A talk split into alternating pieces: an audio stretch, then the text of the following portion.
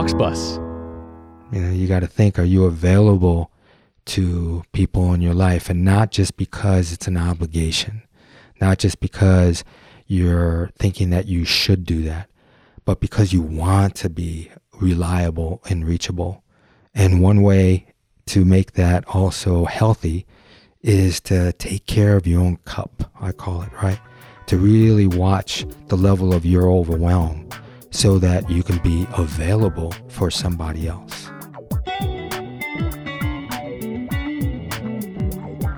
Welcome, everybody, to the podcast, Relationships. Let's talk about it. I'm Preble Toplitsky. I'm a psychotherapist specializing in relationship issues. Everybody's got one partners, family, friends, co workers, neighbors, relationships. Let's talk about it.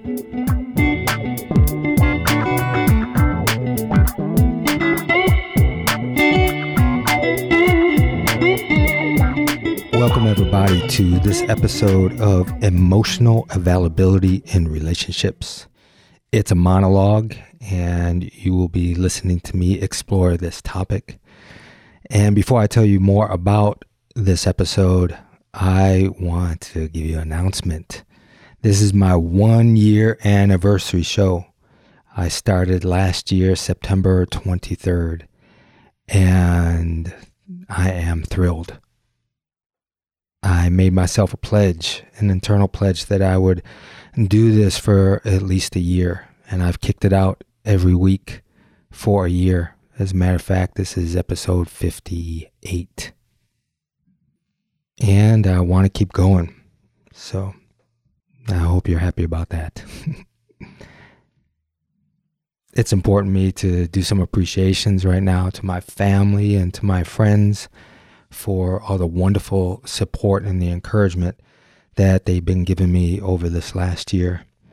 And a big thank you to my professional production team from Auxbus and Podcast Network Solutions, to Dan and Kate, Iris, and Dawn for staying with me and helping me put out high quality content. Thank you so much.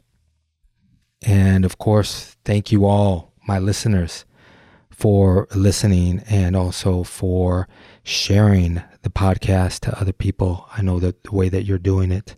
And also, I've asked for reviews in the past on Apple Podcasts and other platforms. And since it's the one year anniversary, I get to read one of them.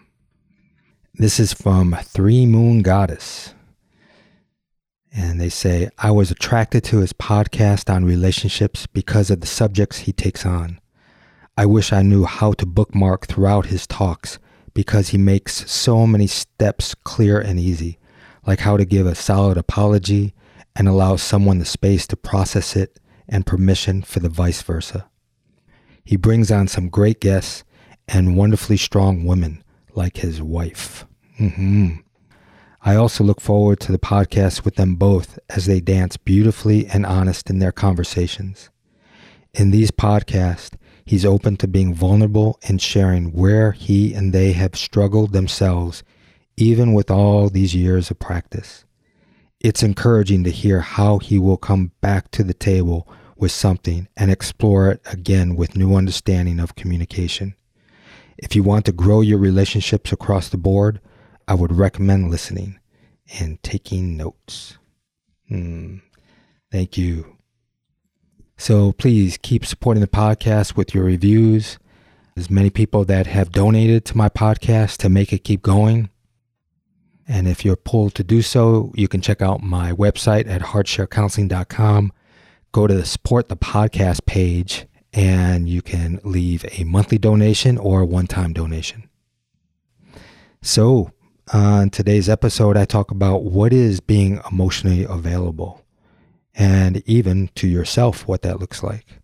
I explore why people are emotionally unavailable and the challenges that surface in their relationships, as well as some ways to transform that. And of course, I tell stories from my own life to demonstrate some issues that I discuss. And before we get on to that episode, talking about support, I want to thank my sponsors, and I have a new sponsor this week Farm to Home Milk.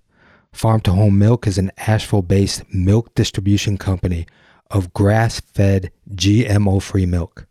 They serve many of Asheville's local restaurants and coffee shops.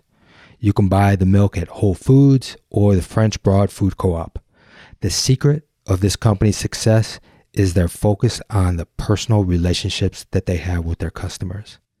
On the side of their trucks is the phrase, compassion is possible. This is how they aim to be in a relationship of sustenance. So check them out at Farm to Home farmtohomemilk.com. And of course, I want to thank my other sponsor, Gyro Creative. Gyro Creative is an identity studio out of Detroit, Michigan, owned and operated by dear friends of mine, Angela and Matt. They are not an advertising agency or a marketing consultancy. They are a artist-led studio and they help clients define who they are and how they are known. And together with their clients, they develop identities that inspire people to connect to a greater meaning. Identities that incite action, build culture, unite community, and promote change. So check them out at gyrocreative.com. All right, everybody. So let's get it. Let's get down to the episode Emotional Availability in Relationships.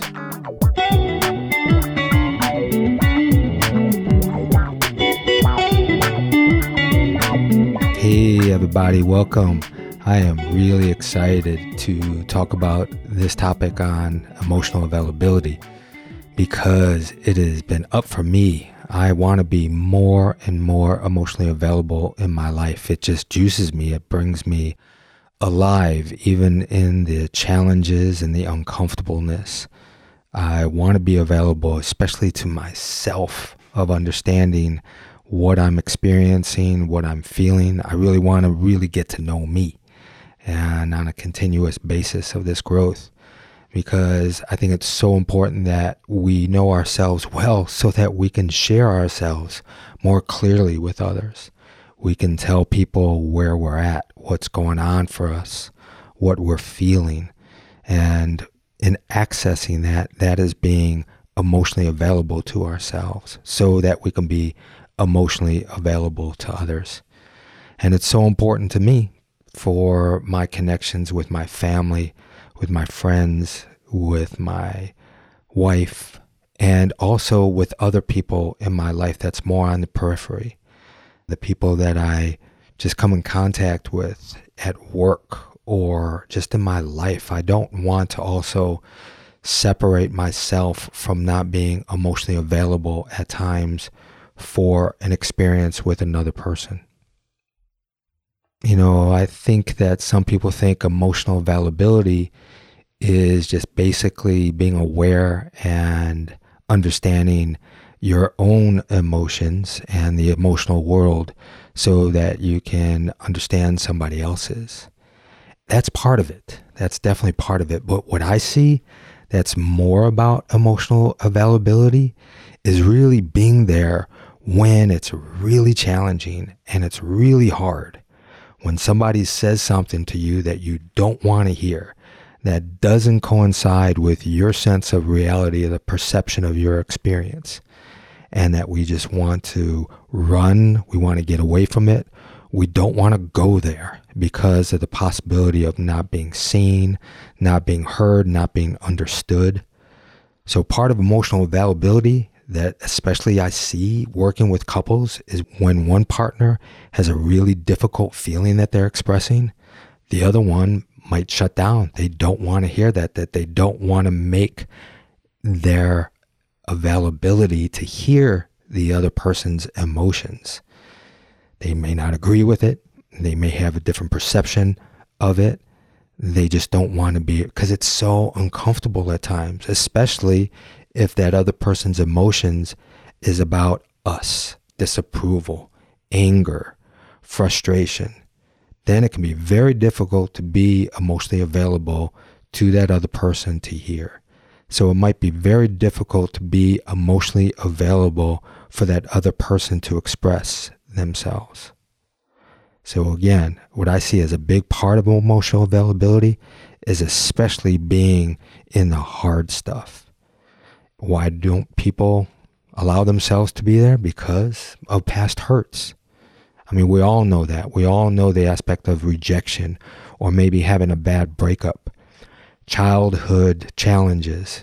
Maybe some people were abused physically, emotionally, sexually. So we shut down and we protect ourselves. That's also one reason why some people are not emotionally available because it's so much more important for them to protect where they're at, what they're feeling, and their emotions so that they don't get hurt. And as we all know, uh, we all do it. The genders do it, not just men that are challenged with emotional unavailability, but also women too. And yet it can be a little different because generally emotional availability in men is different than in women, both because of society's conditioning and because men mostly experience interpersonal bonding differently than most women. But men do feel, and they feel deeply and emotionally. And I had this experience when I was, oh gosh, maybe nine years old in 1971 that really shifted my perspective about the level that men feel. I was with my father and we were at an exercise club that we used to go to and they were also in another room showing a movie. It was a TV movie called Brian's Song. So I'm dating myself. So some of you might know this. It is about a true story of two football players on the Chicago Bears, Gale Sayers and Brian Piccolo. It went through the challenges that they had of becoming friends and they became very, very, very close friends throughout trials and tribulations. Brian Piccolo contracted cancer and he ended up dying from cancer. In the movie, Billy Dee Williams, who plays Gale Sayers, was giving a speech and he was choking up and he was feeling some emotion, trying to hold it back and be strong but he allowed himself to feel it. And there was one point where he said, I love Brian Piccolo. And this Brian song started coming on, and the sentimentalness of that. I looked around, and almost all of the men, 15 or 20 men, were crying. Some of them were weeping. And it's really interesting because I went to look at how can I get that movie? Because I want to show it to my son. I looked on YouTube and some of the comments to it are things like, um, every time I see this, I cry. Another man says, raw emotion and love between two men. Awesome. Another person says, this movie made me cry for a week. I was a little kid when I saw it and I will never forget it. So that gives me hope for men.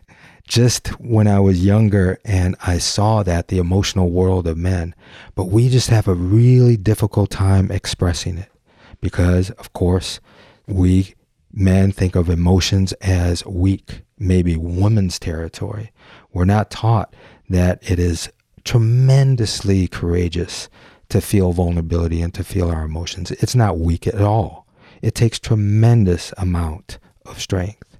That's why a lot of men don't do it because it's not easy. It's hard. So I do think that men, of course, have the capabilities to feel many of these emotions and real challenging emotions. But the way that men usually have related to each other is not in the connecting way that women do. Not in the way to be seen and heard and understood, to be supported the way that women usually support each other. Men are used to the aspect, again, of bonding and bonding it usually around an activity, whether it's a sports activity, maybe it's fixing a car. How many movies have you seen where you see men doing an activity and that's where they start talking about their vulnerability? Maybe talking about their challenge in their marriage or their sick child. It usually comes up and they share it in the activity. So at times when perhaps a partner sits down a man and wants him to share, tell me what you're feeling, tell me what's going on for you, we're not used to that. That feels like a confrontation at times. I actually am used to it and I really love it. I, I got comfortable with the uncomfortable. I like the intimate aspect of looking at somebody and sharing. But a lot of men feel intimidated. That's a way for intimidation to occur, right? Interrogation. So when a woman sits a man down and asks how he feels, one, it's really challenging to make eye contact. Men get overwhelmed faster than women do emotionally. And they're definitely not feeling a bonding going on. They're not doing an activity.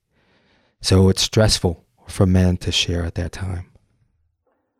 So it may be really good to take more walks together. That's one way that probably your man is going to share with you.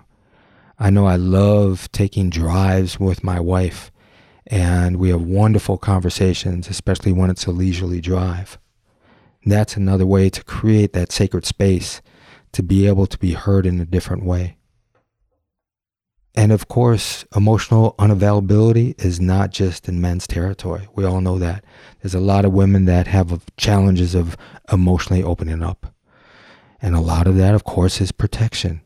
Just like I said before, of the things that may happen in somebody's past that they're protecting themselves from sharing their feelings because of hurts and rejections. And also, one reason why people aren't emotionally available, we never learned it. It wasn't modeled. So it's really challenging to do something and express yourself in a comfortable way when we didn't see it growing up. Many parents, they had good intentions, but they had a lot going on and whatever stuff that they had from what they've been passed on from generations about emotional availability. So most people don't grow up in a house with emotional availability. So one of the greatest things that you can do for your kids if you have kids is create an environment where emotional availability is being seen, being modeled, being encouraged you know, on a couple past podcasts with my son and also with Emma, I touched upon a conflict that we had this summer that we really worked through very well, but I didn't really talk about it. So I'm going to talk about it on this podcast, especially because of the details of emotional availability. Because I think that we were all experience emotional availability in this conflict that we had that made it a really beautiful, deep, healing, challenging experience for all of us. So we went to this movie, The Bruin View, and saw Rocket Man uh, about um, Elton John. And it was wonderful. We really enjoyed it, all four of us.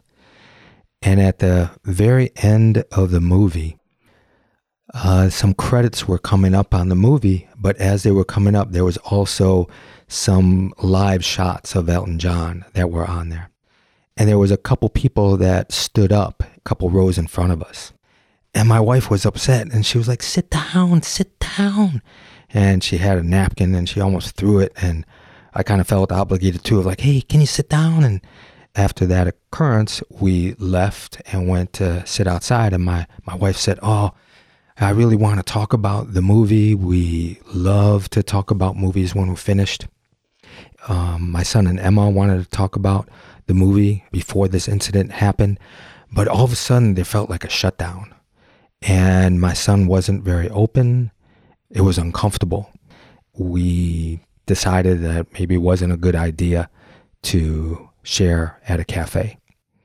And my wife got very upset and she was very hurt. And she didn't understand why we wanted to just leave and take away this beautiful feeling. And she started to cry. And um, my son came out to say that his energy really shifted because my wife was really frustrated, especially with my son's energy. He all of a sudden just pulled away. He was not emotionally available at all. He just pulled away from this good feeling that we had before.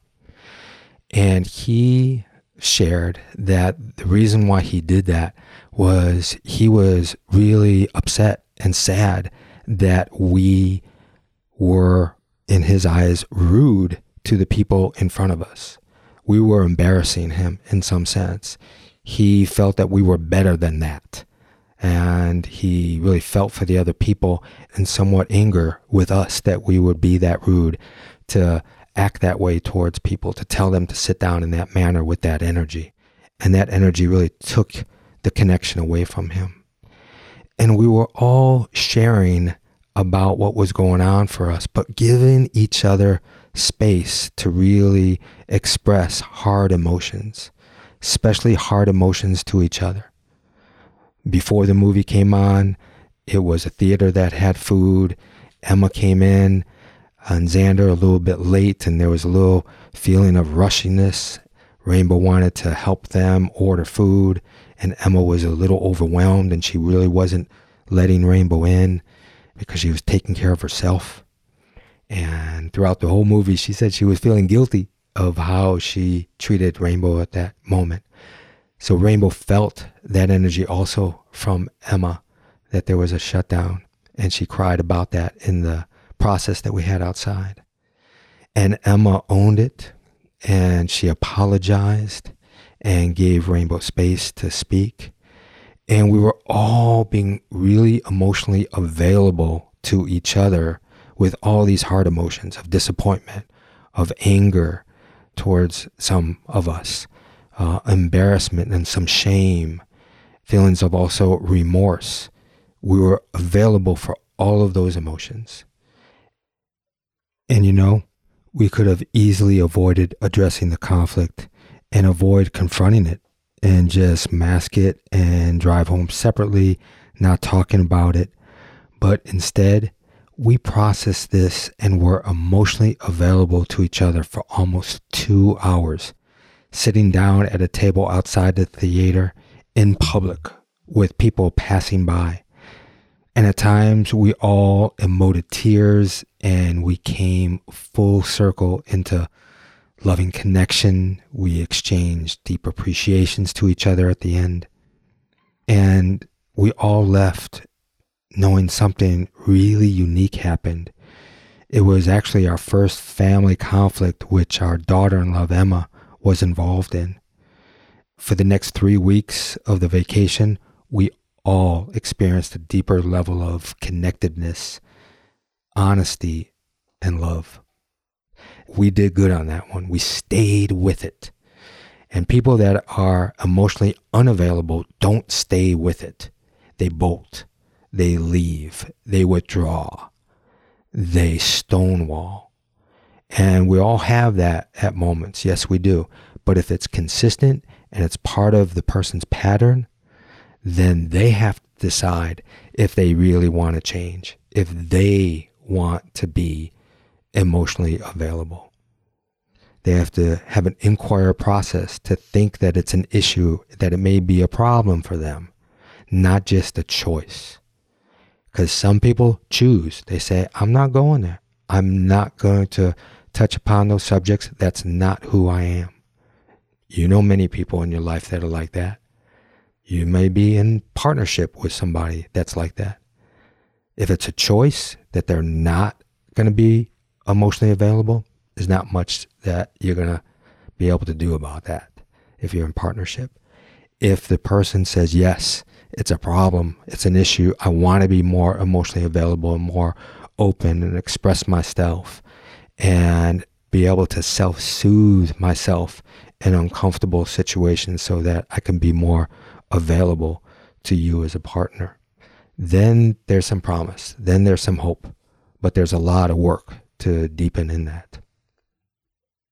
So if you're the partner that is emotionally available and you want your partner to be more emotionally available, I would say one, take a real good look at how you're projecting that energy of desire. Is it coming across with blame or criticism or desperation as opposed to some groundiness of desire and love and empathy and understanding the difficulties that that person might have. It's really good if you're able to understand their history of probably why they're not emotionally available so that you can have more empathy for them, but also let them know what kind of relationship that you do want.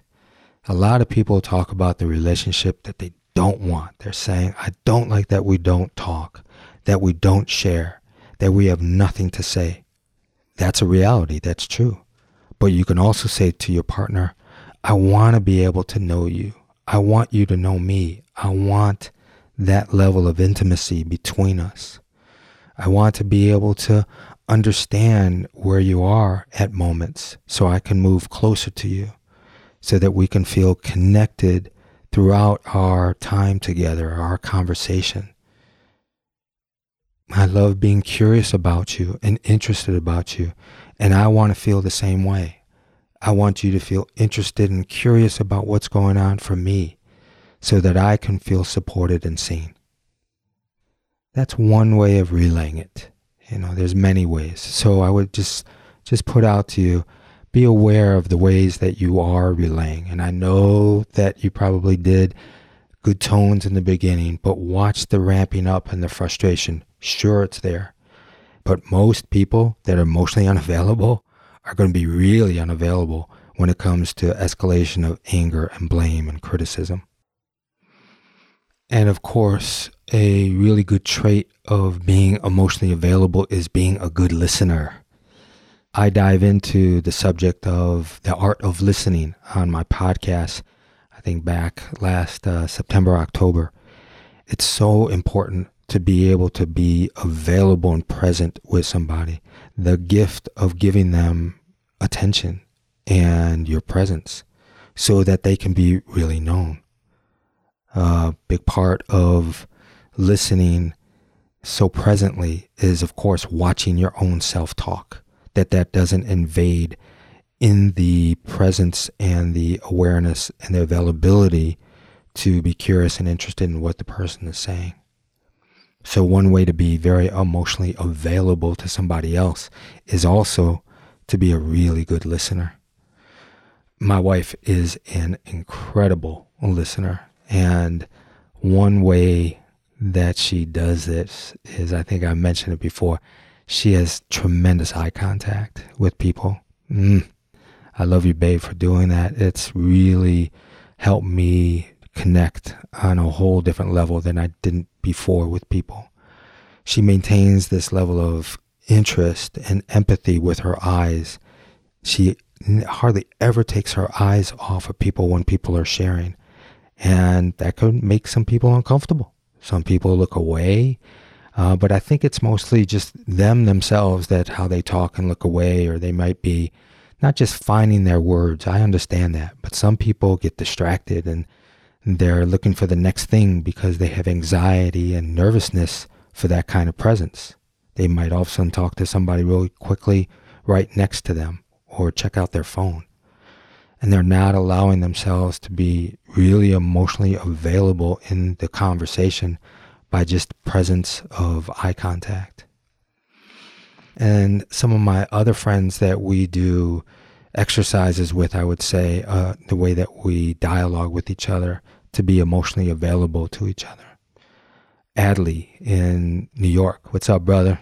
I love when we make a phone date and that periodically we're able to check in with each other.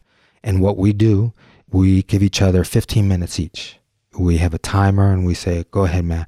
This is your 15 minutes. Just share. And when it's that person's turn, that they get to just share and speak.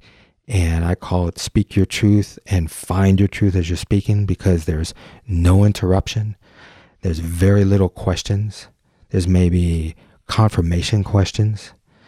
And that way you get to not be distracted by questions or interruptions or back and forth when the other person brings it back on themselves. And then when that 15 minute alarm goes, the other one gets to share. And then after that, we have a, a good dialogue to talk about it even deeper. And I want to be able to do that more with people. I want to be able to have that kind of emotional availability in our relationship to really give each other the space to be open and to disclose and to be known. And I have friends in my life that I do that. I love it. I love my times with my friend Greg, who those of you know on the podcast. And when he lived here, our evenings would just fly. Six hours of just sharing. Two men walking in, in a beautiful cemetery that we have here in Asheville, an old cemetery, just to share what was going on with ourselves. And he's wonderful at being inquisitive and interested. I mean, he really brings the term emotional journalist into our relationship. And also Corey, my buddy Corey, who's been on the podcast, he is very reachable. What I mean by reachable is when I when I need to check in with him about something, maybe we're doing a case consult with both therapists or just something else that I want to check in, he's available. When I text him or phone him, if he's not available, he makes it very soon. He lets me know that we're going to connect soon. And so I'm able to reach him more in time than a lot of my friends. And that's a wonderful gift to be reachable.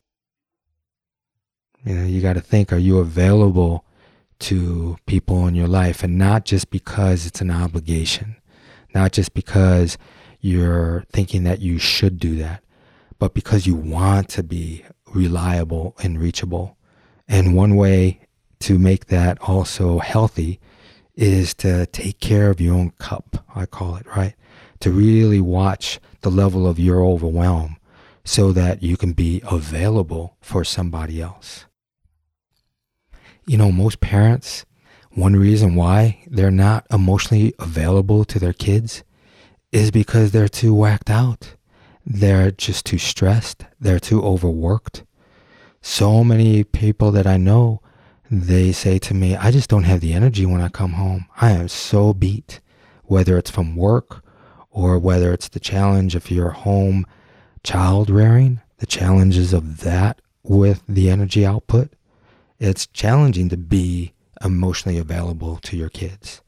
So people that aren't, parents that aren't, they're shorter, they're lecturing more, they're distracted, maybe looking at the TV or the phone, not making eye contact with their kids, not just allowing their kids to express what their experience is without telling them whether it was right or wrong or giving them a teaching moment, but to be really available for what your child is experiencing emotionally and validating and trusting that through your relationship that you'll work it through. And I know it's inherent in parents to worry, but when worry becomes the forefront, you're not emotionally available for your kid's experience that's happening in the moment. You're mm-hmm. too concerned and worry. And sometimes what happens is then your kid then has to take care of your anxiety and your worry and they try to squash that uncomfortableness. And that's kind of the lesson that you're teaching them in a codependent aspect for them then to take care of you and your anxiety. And therefore, less sharing can occur. You know, one detrimental offshoot of parents not being emotionally available is some of my wife's story that she grew up with. Her father was not emotionally available. He was either lecturing her he was distracted by working and fixing things and not paying attention to the words that she was speaking. So the message that she internalized was, I'm not interesting enough for people to pay attention to me. And as an adult, that can rear its head and show itself when people are being distracted when my wife is speaking and they may be looking away, like I said before and her internal message of, ah, I must not be interesting enough for this person to have their attention. So I would like to probably change that Nike saying, just do it to go there. Just go there. Relationships, romantic or otherwise, require you to go there from time to time to develop the aspect of deep intimacy And by going there, it means talking and sharing the ugly truths, the insecurities, the challenges around boundaries. And people that are emotionally unavailable will attempt to bypass this because it again feels too unsafe, too unsure, too ugly. And if you're one of those persons that does that again, have compassion for yourself. You're probably unavailable for a good reason, but find what that is because it's a safety technique. And I don't know about you, but I don't want to just live my life guarded. I don't want to do that. It's not a full life. We have to have healthy boundaries and we have to take care of ourselves. But if there's a pattern of guardedness, we need to understand that and hopefully want to transform that and shift that to be able to have the connection in such a more deeply safe way that can be so exhilarating and so challenging. But that's usually the route that's going to change and heal the gardenness, to be able to put ourselves out to have the close experiences, knowing that we can have these deep human connections. I mean, I wasn't in New York City right after 9 11, but the stories that I've heard of the way that people were feeling and actually emotionally available for others and their stories and their struggles and sadness that was going on from what I hear, New York was transformed those days. And part of the world felt that also. So just think if we do more and more of that in our lives. And this is one way to transform the world by being emotionally available to what's going on for people and ourselves. So work on deeply appreciating and loving yourself. Work on those parts of yourself that are challenged I know I, it's not easy when I'm looking at the ugly parts of myself, the parts that I don't like, but when I'm embracing them, trying to understand them, to heal them, so I can become more of the human being that I want to be. It's a wonderful journey. Know thyself. Nobody else has ever gone there before. Only you can. And then you get to share yourself with somebody else and they share themselves, that's a beautiful life. That's a beautiful relationship.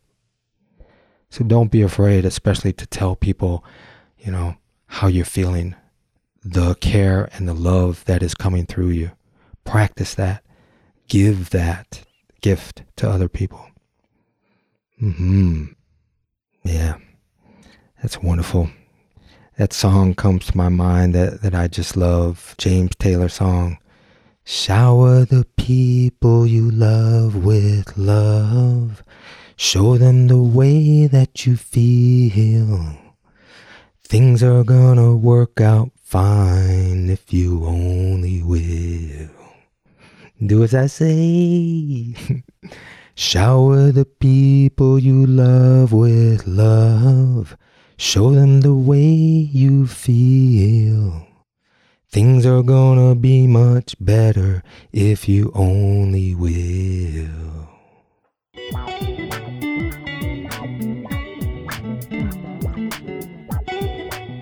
Relationships. Let's talk about it is a production of HeartShare Counseling and Consulting, PC, of Asheville, North Carolina. For more on licensed counselor Prepo Teplitsky, visit heartsharecounseling.com. Theme music by Adi the Monk.